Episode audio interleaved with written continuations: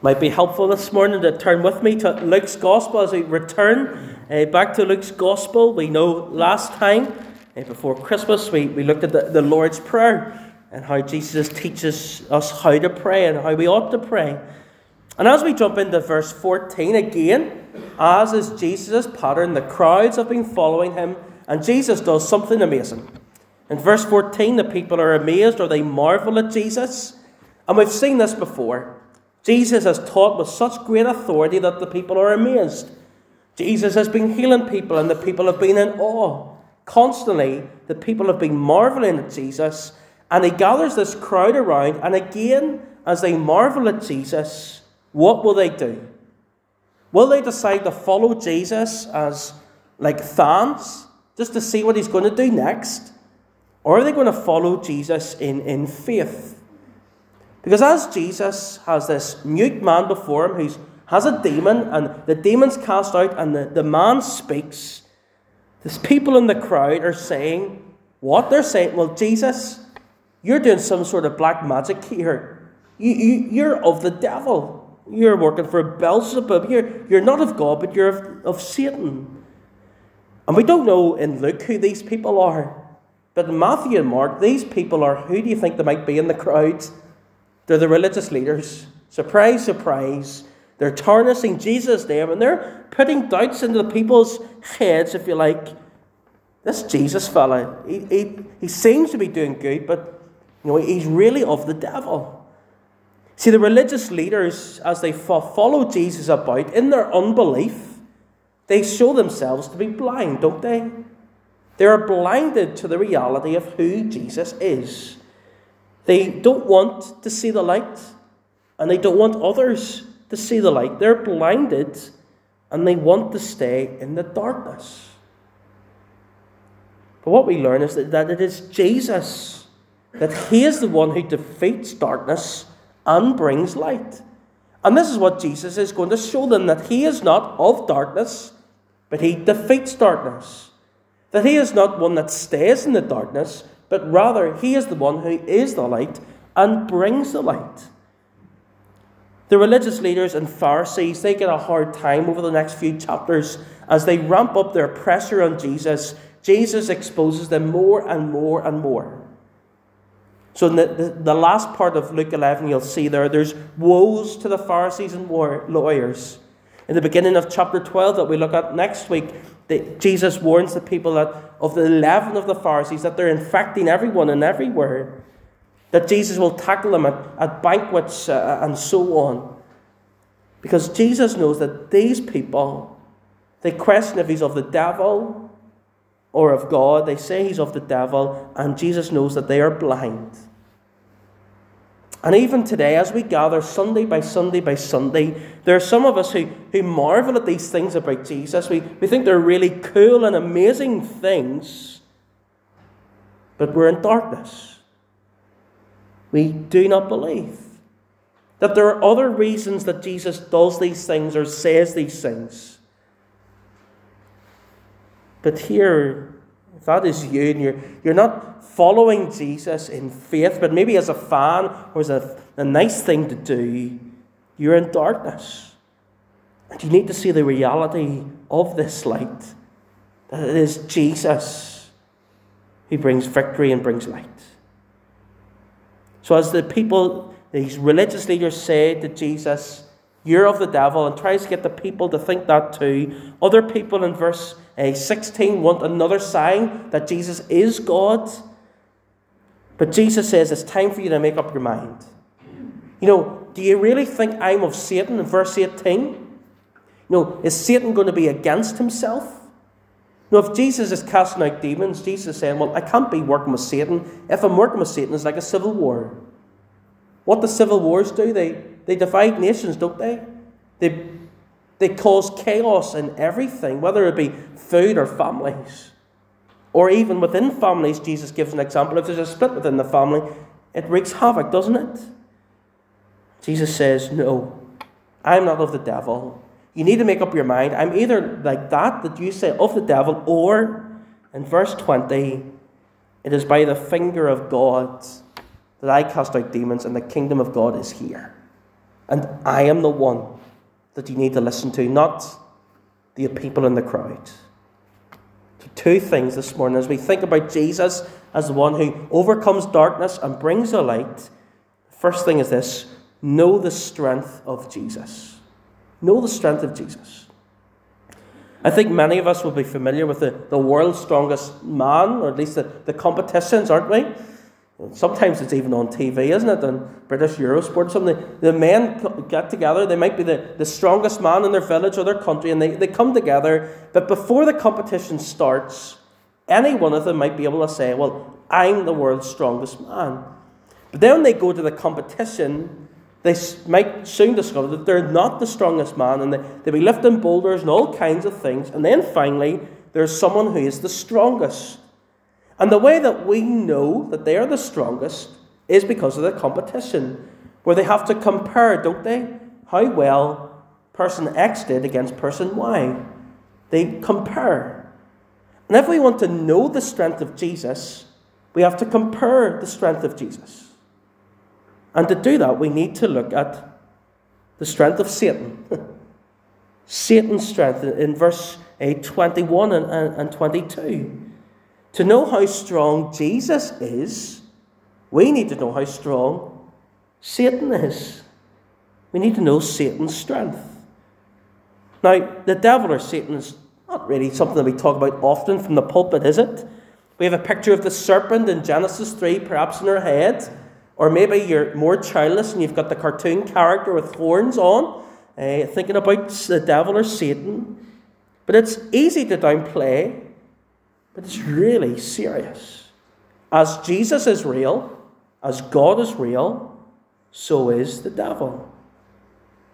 Ephesians 6, Paul says that our struggle isn't against flesh and blood, but against the, the rulers, authorities, powers of this dark world and against the, the, the forces of evil in the heavenly realms. That our life is not just our physical bodies, but there's a spiritual aspect to how we live in our world. So in Luke's Gospel, we have seen the devil at work. He tempted Jesus in the wilderness. But we have encountered demons, haven't we? Even in this chapter, we've encountered demons. And what are demons? Well, they are real and they are active. They're of the devil. They impact people. So think back to, to Luke chapter 8, the, the man and the, who has a demon, and the demons go into the pigs. What happens to the pigs? They're destroyed. Why? Because demons want to destroy life. And that man's life had been impacted for many years, but so were the people around him. Do you remember they were, he was changed up, he was a manic, and the people were terrified of him. But Jesus is able to rule over.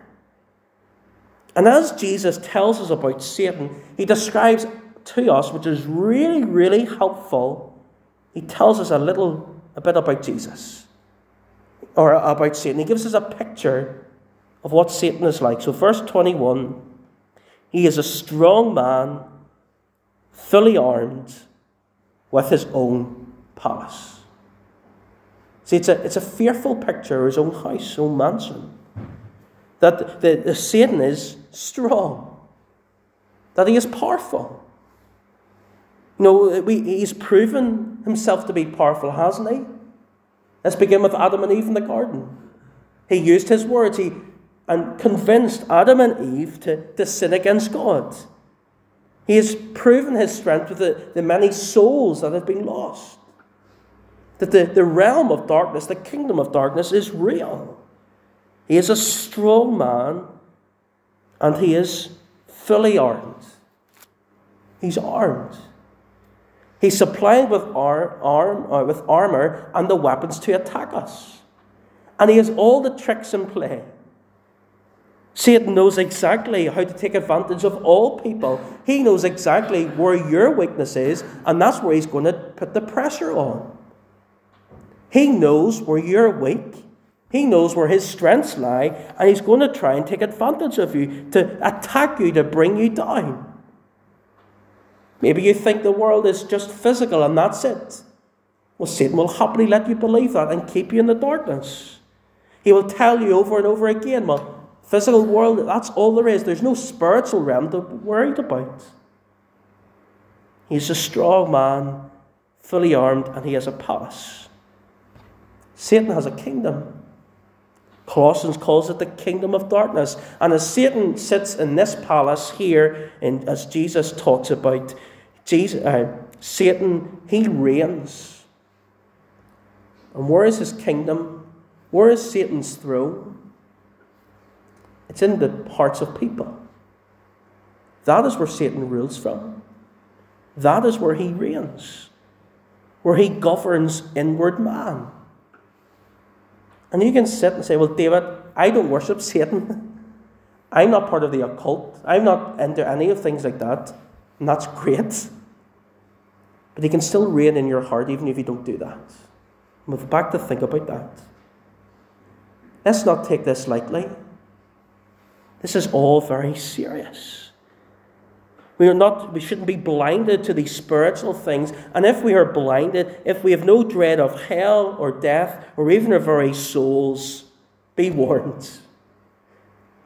We must not joke about the devil, but take seriously what Jesus says. Because in verse 23, Jesus tells us that nothing is neutral. Whoever is not with me is against me. Whoever does not gather with me scatters. In other words, Jesus says there is nothing that we encounter in life. There are no people. There are no conversations. There's nothing that we engage with with our eyes or with our minds that are neutral. How we engage means we're either for Jesus or against Jesus. You know, there's many good things that we love and we enjoy, but they become bad things when they become godlike things. We say to ourselves and to our children, it'll not do them much harm. That gives the impression it's neutral. Nothing is neutral. And what, how we, what we watch in our own TV programs, yeah, we might enjoy them, but what impact is that doing to our hearts? Is that hardening them? Isn't it making more us susceptible to the, the ways of this world? the conversations that we have with friends. Know, they can be really good, can't they? Even if we are a Christian, but they can also be really bad as we give off about somebody. As we stir up anger in our hearts, as we judge others, as we gossip. That's not neutral. That's against Jesus. And how we engage with other people and how we love. Are we for Jesus or against Jesus? That there is nothing neutral. And if we're followers of Jesus today, there's nothing more dangerous than this thinking that something will do us no harm. Because that will lead us to being lukewarm, as John describes in Revelation. Know, trying to offend no one, trying to, to keep both sides happy. We're half hearted, and we think we're neutral. But Jesus says, You're either with me or against me. We need to serve with all of our hearts because the reality of the devil is that he's a strong man, fully armed in his palace, and that's what he wants for us. He wants us to think nothing will do us no harm. He wants us to think the spiritual realm isn't real. He wants us to be half hearted in our service so we t- don't take him seriously and don't take Jesus seriously. That's the reality. And he is strong. And he will convince many people of that. But he's not the strongest, is he? Verse 22, Jesus talks about this, this man that's in his house, the devil. But then somebody stronger comes in and overcomes the man in the house, overcomes the devil, and that is Jesus. There's only one side of victory. We cannot be on both sides. Both sides will not win. So Jesus makes this exclusive claim if we're with Him, there is victory. He is the only way, or against Him, we will be defeated. And there's only one strong enough to win. And it's not our willpower, but the will of God in Jesus. See, do you see that there's no middle ground here? There is warfare over your very soul. And the only way to God's kingdom is Jesus. So, be cleaned by Jesus. Be cleaned by Jesus.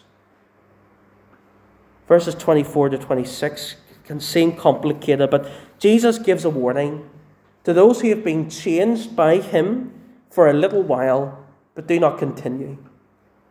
So think of the, the man who mentioned earlier, the demon possessed man who the demons went out into the pigs. What happens to that man is that he falls at the feet of Jesus and he listens to what Jesus has to say. He is transformed, he has a heart transformation. What Jesus says, well, that's the right response, that's the right thing to do. But imagine with me, he didn't fall at Jesus' feet and he didn't listen to Jesus' voice. What Jesus said would happen is that he had returned to his old way of life, and eventually it would appear that demons would come back to him. Now, you might seem to have things okay on the outside, but inside he wasn't changed. And Jesus warns us about this. Jesus tells us that the Christian life is not lived in our outward displays of following him, of good works, of religion, of church attendance, but it has to be an experienced inward reality. See, following Jesus means that not just our morality is improved, but that there's an indwelling spirit. Not just a new way of how we live life, but a new life inwardly. And Jesus says this is dangerous.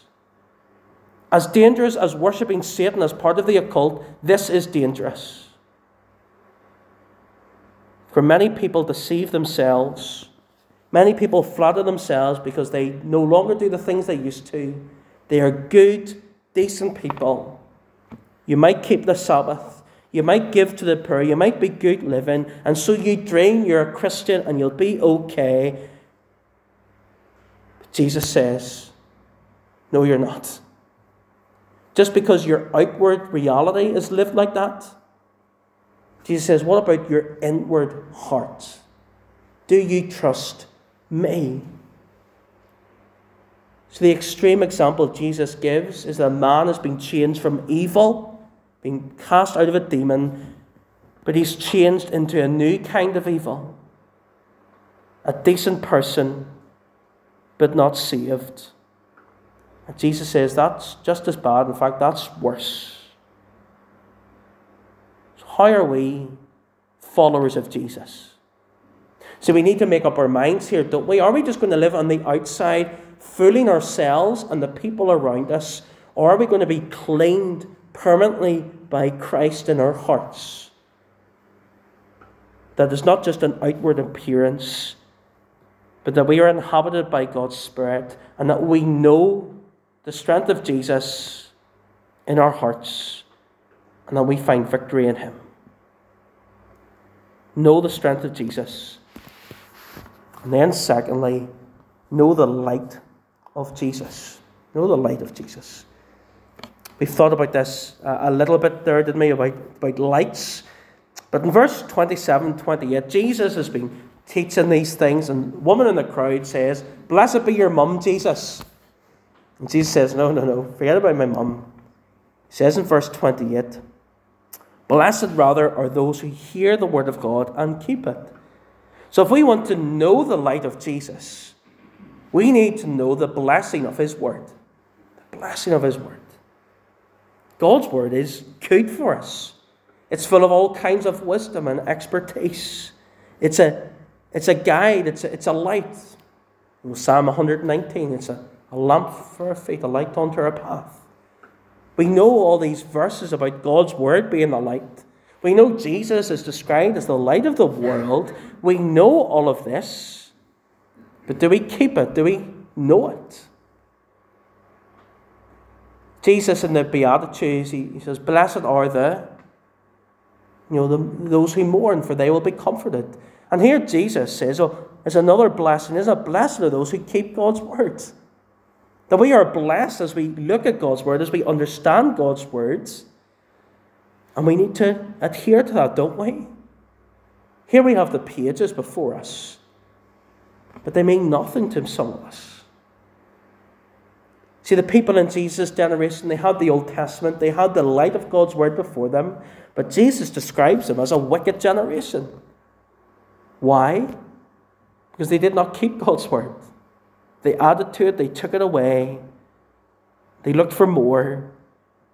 Jesus says we need to know the blessing of his light.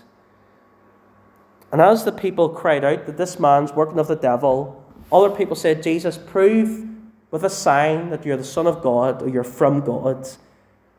Jesus says to them, Look, there's only one sign that your generation is going to get. There's only one sign our generation will get as we have God's word, and it's the sign of repentance or the sign of Jonah. Jesus says to them, Do you remember Jonah?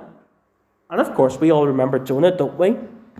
The man told to go to Nineveh, and wicked people who were living their own way were told to repent or that they would be, be punished. But Jonah, instead of going to Nineveh, goes the other way. He is thrown into the sea and he's swallowed up by a fish and he's spat out. He goes to Nineveh.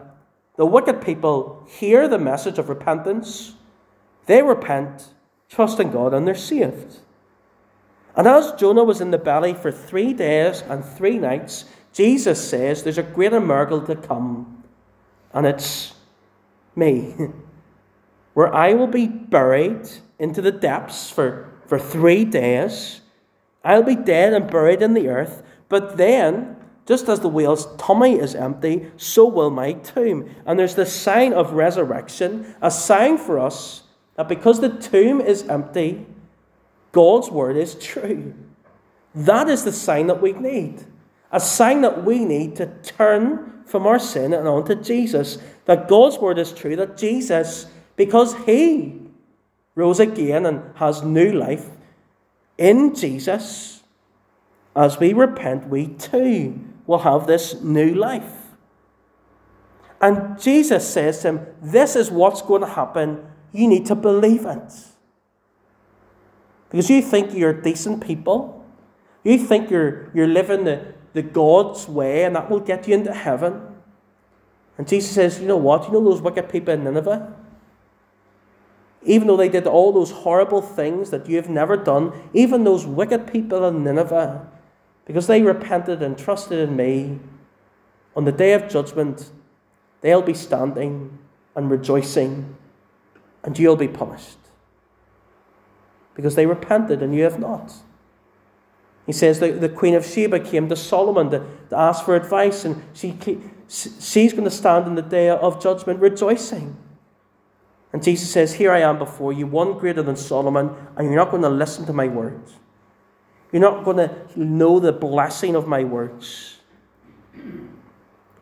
And same for us. We might say we live in a wicked generation. You might say, Well, I am decent. I am not like my wicked generation. But those who repent and turn will stand. Those who don't will not stand.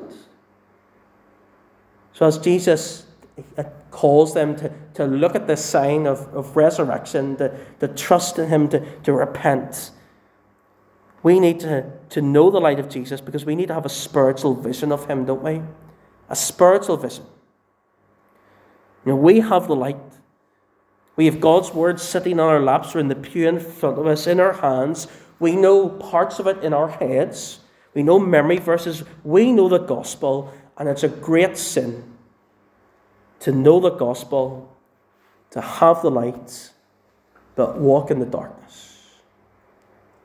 And we need a spiritual vision of Jesus. Nothing is neutral. We will take in the world that is darkness.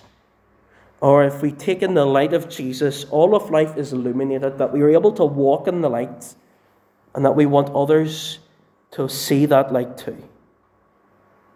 Verse 34 Your eye is the lamp of your body.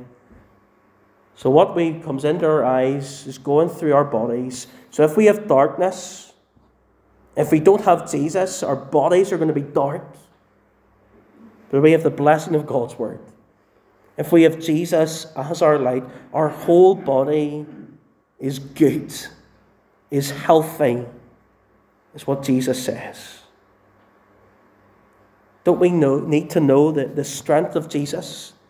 Don't we need to know that his, his light, that we are His, that we are not just changing our behaviours, but constantly, persistently, and powerfully, that we are being renewed under the influence of God's Spirit. So, as we come again, as the crowds did, to see Jesus do amazing and marvelous things, as we do it again today on Sunday, the Resurrection Sunday, we remember week after week Jesus conquering the grave. Do you know the strength and the light of Jesus. Because that's the crowds have to make a decision. Is Jesus of the devil or is he of God? No in between. And it's the same for us this morning as well. Because offered to us in the light of God's word is not how to live your best life. It's not good living tips, but it's grace leading to transformation. For Satan is real. He is at work. He will try to keep us in darkness, but Christ rose again so that we can know with all certainty he is stronger, that Satan is defeated. And as we turn to Jesus and walk in his light, we know that we'll no longer be eh, in the kingdom of darkness, but in the kingdom of light.